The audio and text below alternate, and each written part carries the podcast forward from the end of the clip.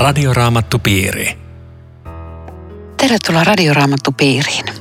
Tänään keskustelemme Riitta Lemmetyisen ja Eero Junkkalan kanssa Luukkaan evankeliumin luvusta 7, sen jakeista 1-23. Minun nimeni on Aino Viitanen, tekniikasta vastaa Aku Lundström. Luku 7 alkaa kertomuksella Kapernaumin sadan päälliköstä. Hänen palvelijansa oli kuoleman sairaana ja sadanpäällikkö piti tätä erityistä tiettyä palvelijaa hyvin suuressa arvossa ja hän lähetti juutalaisten vanhimpia pyytämään Jeesukselta apua.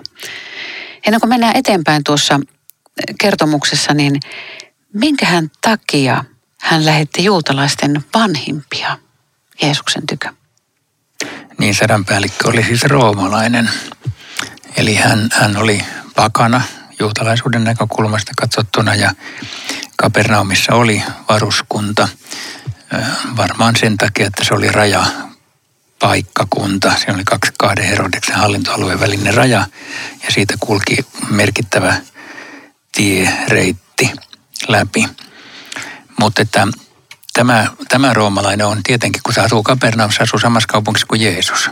Niin se on tietenkin nähnyt ja kuullut, että mitä, mitä tämä Jeesus puuhailee ja jonkinlainen luottamus on herännyt Jeesuksen voimaan parantaa. Mutta sä kysyit, miksi vanhimpia?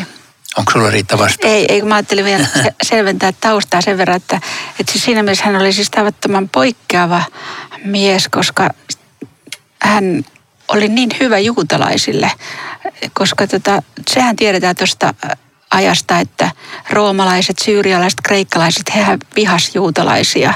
Ja, ja tämä oli todella tämmöinen hyvän tekijä, että omat rahat oli pantu, jotta synagoga saataisiin.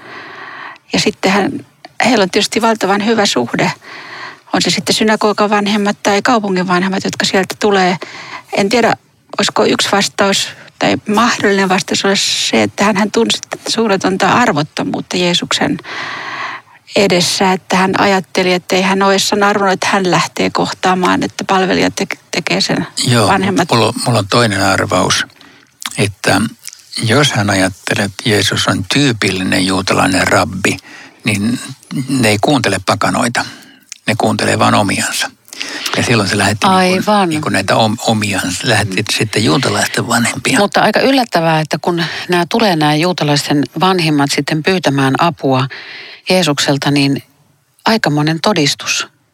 Se mies ansaitsee apusi.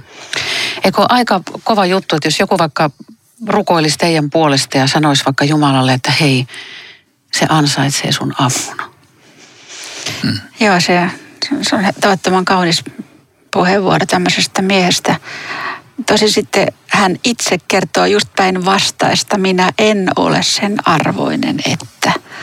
Että se oli hänen näkemyksensä. Hän katseli sitä niin kuin Jumalan edessä ja toiset katsoi inhimillisesti asiaa. Joo, se on tosiaan aikamoinen teko, että se on sen synagogan rakentanut. Ja mua nyt rupeaa mietityttämään, että kun mä oon nähnyt sen synagogan rauniot, siis se Kapernaumissa se synagoga, joka siellä on pystyssä, niin se ei ole tämä, mutta sen alla on.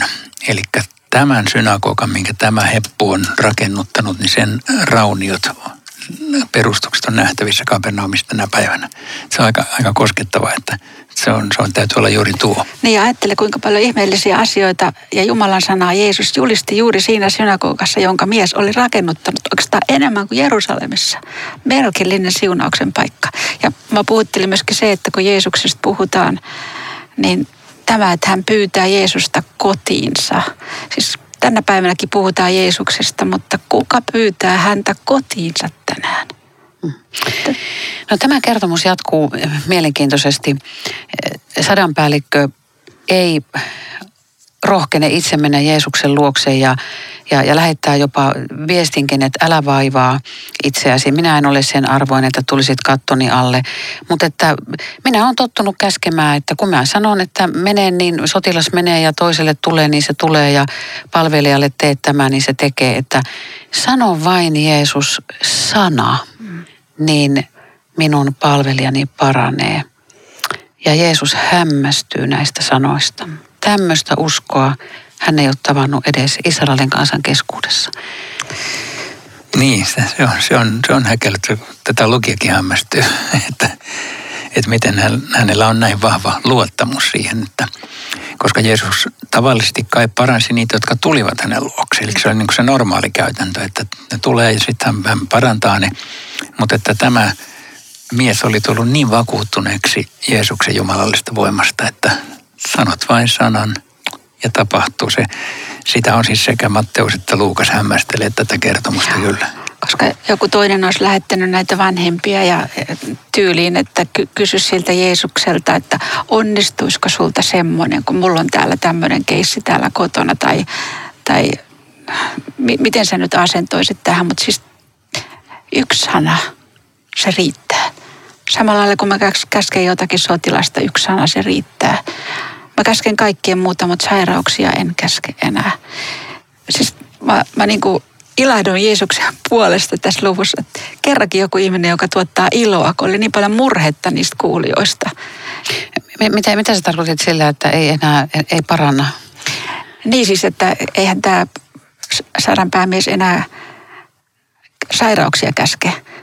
Niin mä, siis jos, jos, jos se viesti olisi ollut Jeesukseen päin, että lähettiläiden kautta upseri pyytää kysymään, onnistuisiko sinulta kyllä, nyt tämmöinen, kun mulla on tämmöinen aika hankala tilanne täällä kotona.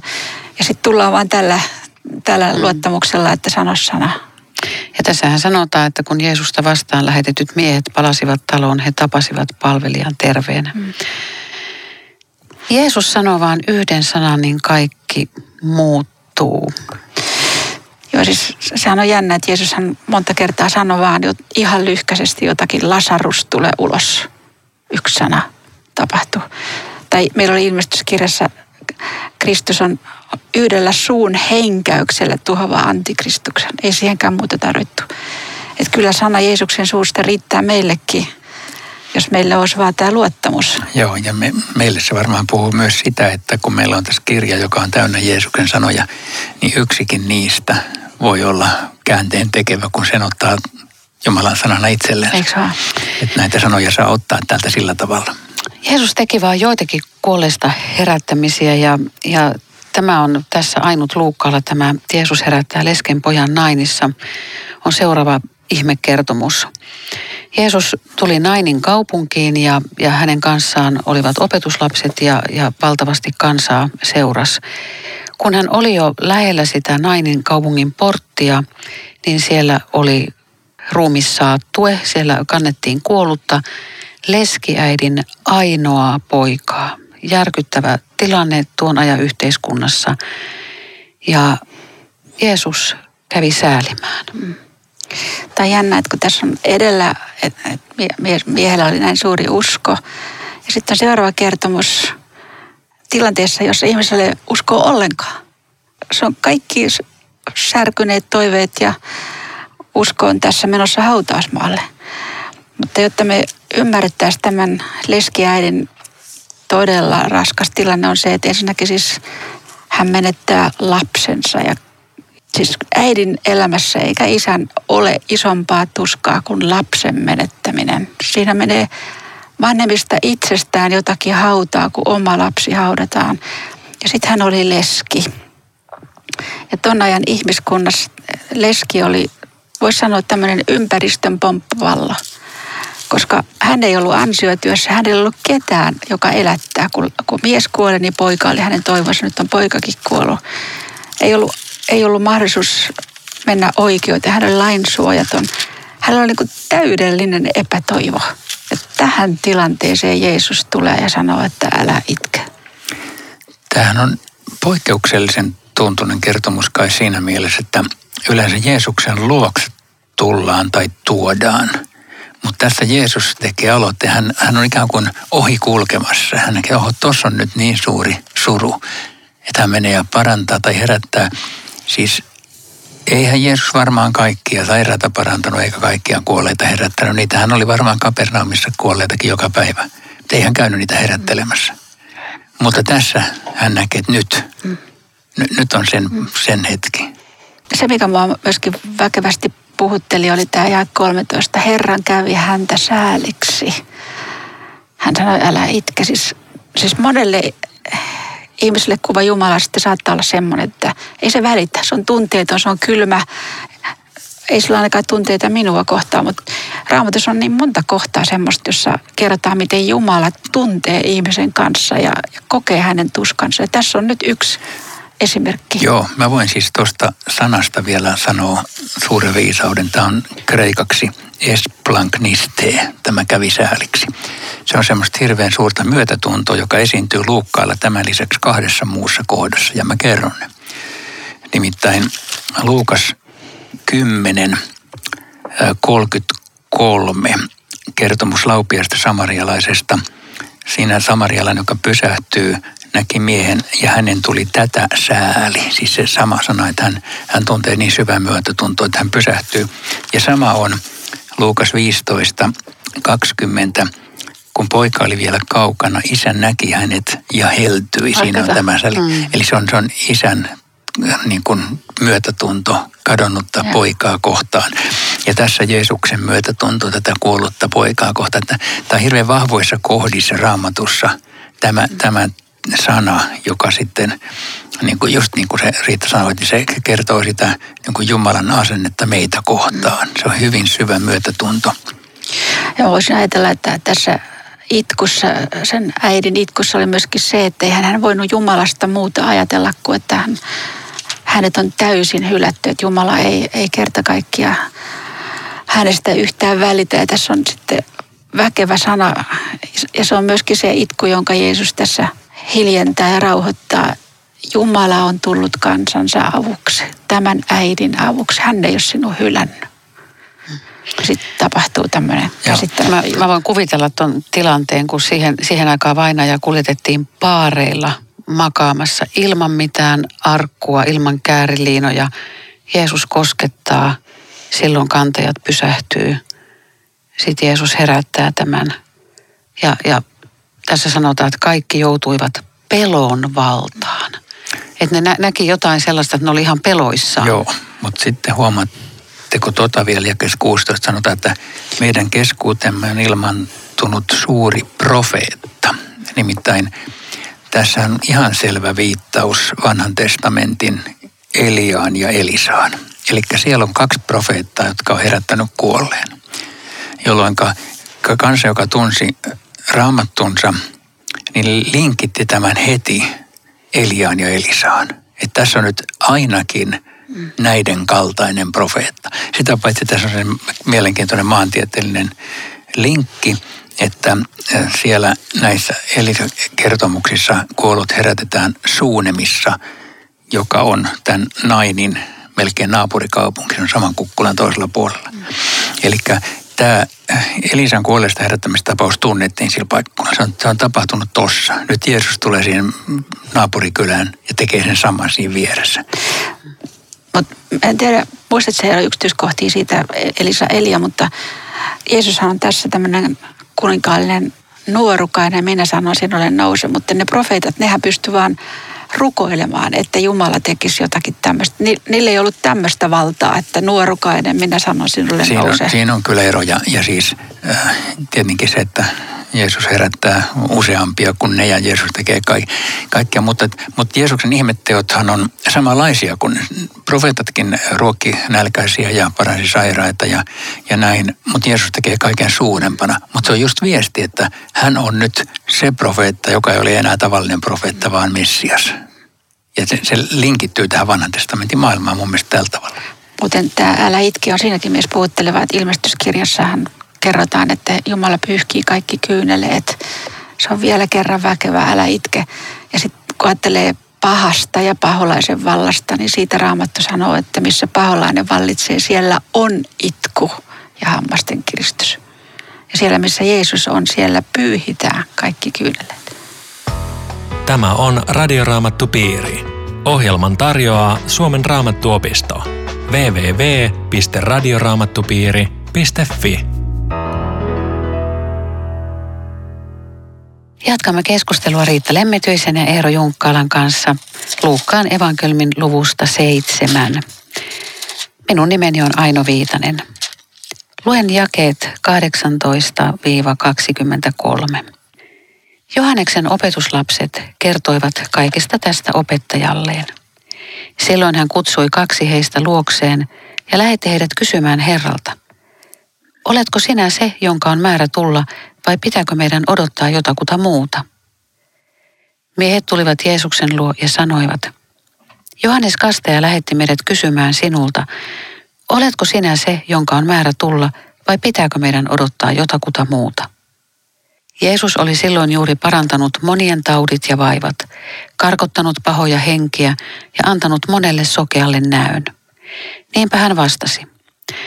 Menkää ja kertokaa Johannekselle, mitä olette nähneet ja kuulleet. Sokeat saavat näkönsä ja rammat kävelevät. Spitaaliset puhdistuvat ja kuurot kuulevat. Kuolleet herätetään henkiin ja köyhille julistetaan ilosanoma. Autua se, joka ei minua torju. Tämä sama kertomus on Matteuksella ja Matteus kertoo, että Johannes oli vankilassa. Se on mielenkiintoista, että Luukas jostain syystä ei sano tästä vankilasta mitään, mutta Johannes oli vankilassa. Niin tiedetään missäkin, eikö niin? Niin, siis... Oletetaan. Makarioksen. Niin, Makarioksen. Todennäköisesti joo, se on siellä Kuolemeren pohjoispään itäpuolella. Hmm. Todennäköisesti siellä perimätiedon mukaan. Alkoiko Jeesus oman julkisen toimintansa vasta sen jälkeen, kun Johannes oli jo joutunut vankilaan? Ei, kun julkinen toiminta alkoi siitä kasteesta, kun Johannes oli kastanut Jeesuksen. Siitä niin mä mietin vaan sitä, että jos se Johannes tiesi niin kuin Jeesuksen puheesta teosta vaan sen perusteella, mitä hänelle oli kerrottu. Kyllä sen täytyy tietää enemmänkin. Tosin siis Johanneshan luultavasti oli lähinnä vain Juudeassa ja, ja Jeesus toimi Galileassa. Et mä en tiedä, onko se siinä kulkenut varsinaisesti sitten porukoissa kuin paljon. Jeesus oli aluksi Johanneksen opetuslapsi ja sitten vasta tästä lähti niin kuin se hänen julkinen toimintansa, mutta tähän on minusta hirveän näkellyttävä kohta sen takia, että Johanneksen koko elämän tehtävä oli valmistaa tietä Jeesukselle, mutta nyt hän joutuu niin synkkään pimeyteen noin sisäisesti – että oliko tämä kuitenkin pelkkä kupla? Siis sen on täytynyt olla hirveitä tuskaa ja sitten vielä yksin siellä sellissä. Siis kun ajattelet, että tämä mies oli niin kuin, niin kuin, niin kuin Eero sanot, kertonut, että Jumalan valtakunta, Jumalan herruus on tullut ja katsokaa Jumalan karitsa, joka ottaa pois maailman synnet. Ja ohjannut ihmisiä, että minä en ole sen arvoinen, mutta hän. Ja, ja kyyhkynen taivaasta, pyhä kolmenaisuus tulee siihen Jordanille ja yhtäkkiä kaikki on pyyhitty pois. Ja mies epäilee, että mä oon ehkä puhunut jostain väärästä henkilöstä, taisi mennä pieleen tämä. Sä olitkin ehkä joku toinen. Ja, siis tämä tilanne on siis todella rankka ja meille se kerrotaan näin avoimesti, mikä taas lisää mulle raamatun luotettavuutta, että, että tämäkin hetki on kuvattu yksityiskohtia myöten. Niin, mikä pakko ei olisi ollut kertoa, ei. se on kerrottu.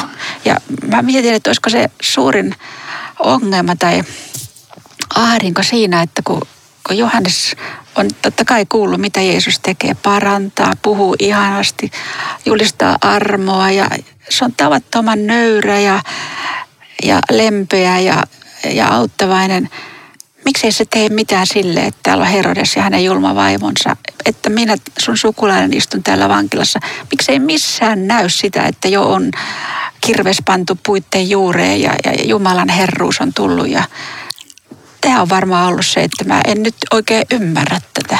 Niin, onhan voinut olla niin, että se rukoilee epätoivoisesti yötä päivää, että hän pääsisi vapaaksi ja siihen rukouksen ei vastata. Niin. Ja se on tosi koskettavan helppo asettua Johanneksen mm. paidan sisälle. Ja en yhtään ihmettele, että hän epäilee, vaikka on suuri Jumalan mies. Et silloin kun me nähdään toimintaa ja tapahtumista ja ihmisten tulemista ja menemistä, ja sitten kun meidät pannaan syrjään ja ollaan siellä vankisellissä, minkä niminen selli se itse kullakin on, niin eikö se ole inhimillistä ruveta miettimään jopa omia ajatuksiaan. Mutta hienoa tässä on se, että, että hän, hän lähetti heidät kysymään Herralta. Että jotenkin ei edes jätän sitä jonnekin tulevaisuuteen. Eihän Johannes tiennyt, että näkeekö se seuraavaa päivää. Et nyt, nyt on saatava tähän vastaus ja hän kysyy sitä suoraan Herralta eikä, eikä omilta oppilailta, että mitäs mieltä sä oot ja olisiko sulla joku näkemys tähän ja auttaisit sä minua tähän varmuuteen vaan. Se on joku luottamuksen osoitus kuitenkin, koska hän uskaltaa suoraan Jeesukselta kysyä sen asian. Oletko sinä se? Siinä on joku luottamus. Joo. Jos me vielä yritetään tätä maantieteellistä tilannetta, niin, niin se kysymisreissu kesti monta päivää. Ei, ei edes ollut siinä vankilan portilla, vaan että, että Jeesus oli Galileassa ja siinä oli sata kilometriä matkaa ja mm monta päivää kävi kysy- kyselemässä. Mutta se, sitten se ahdinko siis, se vaan jatkuu ja jatkuu, mutta sitten sit tulee vastauksen kanssa. Mutta eikö se ole aika jännä, että Johannes antaa kysymyksen mukaan, oletko sinä se, jonka on määrä tulla? Vai pitääkö meidän odottaa jotakuta muuta? Nyt jos se sanoo, että ne oli muutaman päivän vielä matkalla, miehet tulee ja eksaktisti sama lause. Sitä ei ole muutettu mihinkään suunta. Oletko sinä se? Joo, mä huomasin ihan tulla. saman. Mä huomasin ihan saman. Et, et, mulle, mulle tuli vain tämmöinen assosiaatio mieleen, että kun siihen aikaan opittiin ulkoa lukemalla ja et jotenkin lisää niin kuin raamatun luotettavuutta kokonaisuutena, että siellä on todella niin kuin Kysyttiin, mitä piti kysyä. Joo, eikä mm. ole liioteltu tai muuteltu tai, tai värjätty tätä. Että tämä on hyvin puhuttelevaa. Joo. Hei. Ja sitten me Messiasta käytetään, että se, se, joka tulee, siis se, se on kreikaksi erhomenos, niin se, se tuleva. Ja tämähän on vanhassa testamentissa, hän, se joka tulee, niin se on tämmöinen messianinen ilmaisu, mutta sä olit sanomassa jotain. Niin, niin joo, että heti kysymyksestäkin t- tietää sitten, että ketä tarkoitetaan, mikä on se ydin mm. siinä. Mutta se, että, että minkä ihmeen takia Jeesus alkaa puhumaan tämmöisiä, sokeat saavat näkönsä, rammat kävelevät. Miksi Johannes ei, kun Jeesus ei vaan sano, että joo, ei tarvitse ottaa muita, mä se on. Jotenkin Jeesus ohjaa sitä ihmistä uskoon, eikä niin kuin lä, lä, läimäytä, että Joo, musta tässä on, tässä on ihan selvä, selvä viesti siis, että viesti ei ole se, näin mä ymmärrän, että kato Johannes, kuinka suuria ihmeitä tapahtuu, vaan – Muista, mitä Raamattu sanoo Messiasta, Jesaja 29, Jesaja 35, Jesaja 61. Suoria sitaatteja Jesajan kirjasta ja siellä ne on messiantisia kohtia. Siellä on ihan selvä, Jumala itse tulee ja tekee tätä. Ja, ja tota, kaikki tiesi, että kun Messias tulee, niin tätä tapahtuu. Eli minusta tämä on hirveän puhutteleva, että äh, Jeesus ohjaa Johannes Kastajan – ei ihmeisiin ja merkkeihin, vaan Jumalan sanaan, joka nyt on läsnä. Vanhan testamentin Messian niin, ennustuksiin. Joo, joo. Et kyllä jos kun Johannes tämän vastauksen sitten sai, niin onhan siinä rivien välissä se viesti. Johannes, minä se olen. Jos hän tämän niin kuin varmasti oikein niin. ymmärsi. Ja tämä jää 23. Autua se, joka ei minua torju. Mä ajattelen, että tämä on niin kuin henkilökohtainen viesti Johannekselle. Mm autua se, joka ei minua torju. Ja, ja olisi helppo torjua, koska mä istun täällä nyt kitumassa täällä vankisellissä ja te muut meette tuolla, missä tapahtuu ja on ihmisiä ja menoa ja elämää mutta autua se, joka ei minua torju. Joo, mä rupesin vielä katsoa, että se Jesaja 61, joka on yksi yhden lauseen sitaatti tässä, niin siellä puhutaan tämmöisestä, että julistakaa on vangituille vapautunut. Niin Sitä ihan. kyllä Jeesus ei tähän omaan sitaattiinsa ole liittänyt, että vangituille vapautusta, mutta... No, mutta Johannes vapautui, mutta eri tavalla kuin mitä hän odotti. Niin. Joo, ja, ja kyllä siis oikeasti, kun Jeesus sanoi tämän, niin Johannes raamattonsa tuntevana tietenkin niin kuin mielessänsä äh, selaa kaikki nämä kohdat. Mm. Ja se ymmärtää, että kyllä siinä tämäkin on, mutta se on silti vielä vankilassa. Mutta tämä, tämä puhutteli se, ja köyhille julistetaan ilosanoma. Että, että mä, mä kuulen tässä sen, että se on niin jonkinlainen viesti myöskin Johannekselle. Mehän puhuttiin nyt aikaisemmin, mitä se tarkoittaa olla köyhä. Että ei ole itsellä mitään Jumalalle taidota kuin epäilyjä ja hirveitä ahdinkoa. Niin tässä on semmoinen kaunis viesti Johannes. Sinulle julistetaan ilosanoma. Yhä edelleen katso Jumalan karitsa ottaa pois maailman synnit tä, tässä turvassa saat, saat mennä eteenpäin. Ja, ja sitten se, että ihminen ajattelee, että okei, siellä se viruu vankilassa, kohta silloin pää poikki. Mikä Jeesuksen apu sille tuli? Mutta jos me katsotaan muuta raamatun viestiä, niin siellä sanotaan, että Jeesus itse sanoi, että se, joka uskoo minuun, ei ikinä kuole. Ja se, joka joka uskoo minuun, niin se elää vaikka olisi kuollut. Mm. Joo, ja, ja tämä mä vielä juutun ikään kuin tuohon vangituille vapautustakin, että sehän ei varsinaisesti tarkoita, että Jeesus tulee ja kävelee vankiloiden oville ja avaa lukot auki. Ei se sitä tarkoita. Jo, joskus jonkun kohdalla voi tarkoittaa. Joo, joo, joo. Mm. mutta se tarkoittaa tietenkin sitä, että niinku pahan vallasta hän vapauttaa. Ja oikeastaan nämä muutkin. Kyllähän Jeesus teki tätä sokea, saavat näköistä rammat käivävelevät. Hän teki juuri tätä ja kuolleet herätetään henkiin, mutta hän herätti vain kolme. Eli, eli tämä on samalla niin kuin semmoinen esimakua siitä, mikä on se lopullinen messiaaninen valtakunta. Eli Jeesuksen perimmäinen idea ei ole parantaa kaikkia Galilean sairaita toimintansa aikana, vaan antaa esimakua siitä, mikä on tuleva, sen verran, että uskotte nyt. Ja, ja sen takia Johanneskin sai jäädä vankilaan, mutta pääsi kerran taivaaseen, jossa ei ole vankilaa. Ja se, että Jeesus on se hyvä paimen ja koko ajan tekee hyvää ja opettaa Jumalan valtakunnasta, julistaa armoa, niin kyllähän sekin aika sitten tulee ja tuli, jolloin, jolloin hän tuomarina kohtaa tämän maailman. Se, jota Johannes odotti, että tämmöinen Messias, tämmöistä mä niin olen odottanut, että puutut tähän kauheeseen tilanteen, mikä täällä sun kansasi keskellä on. Sekin aika tulee, mutta se ei ollut nyt. Ja, ja tuosta torjumisesta tuli vielä mieleen, että autua, siis jälleen se onnellinen olet, on se, joka ei minua torju, siis vanha käännös sanoo loukkaannu. Että jos ajatellaan, että Jeesuksen omat veljet loukkaantu, äiti loukkaantu, fariseukset, kirjanoppineet, ne loukkaantu, juutalaiset loukkaantu. Ja joskus meillä voi olla semmoinen elämäntilanne lähellä niin kuin Johanneksella, että tuntuu, että kaikki särkyy, missä Jumala on autuas, jos et loukkaan. Niin. Voisi miettiä, että, että toisaalta Johanneksella oli usko Jeesukseen, koska hän uskalsi kysyä, oletko sinä se. Ja hän sanoi myös silloin Jordanilla, katsokaa Jumalan karitsa, ne sanat. Joo. Että, että tässä voi niinku spekuloida sitä, että, että halusko hän vaan lähettää omat opetuslapsensa nyt Jeesuksen seuraajiksi vai epäilikö hän vai oliko siinä molempia? Niin, siis, siis mä ajattelen, että, että totta kai sillä oli usko Jeesukseen, mutta se oli kauheat epäilykset. Mm. Ei se missään ulko, uskon ulkopuolella ollut. Mm. Mutta ja toikin oli kyllä hyvä ajatus, että jos se halusi lähettää ne opetuslapset, että, että nekin saisi tämän tiedon. Mutta siis varmaan sillä oli usko, mm. mutta uskovalla voi olla epäilyksiä ja tämä on siitä hyvä esimerkki. Epäilyllä ja us, epäuskolla on suuri ero. Epäilevä tulee Jeesuksen luo, epäuskoinen lähtee pois Jeesuksen luota. Radioraamattu piiri. Kiitos ystävät jälleen mukana olosta ja mielenkiintoisista keskusteluista. Jatkakaa siellä pohtimista, pohtimista oma, omassa piirissä. Rukoiletko Riitta vielä tähän loppuun? Herra Jeesus, me kiitämme sinua siitä, että sinä olet niin ihmeellinen ja armollinen meitä syntisiä ihmisiä kohtaan.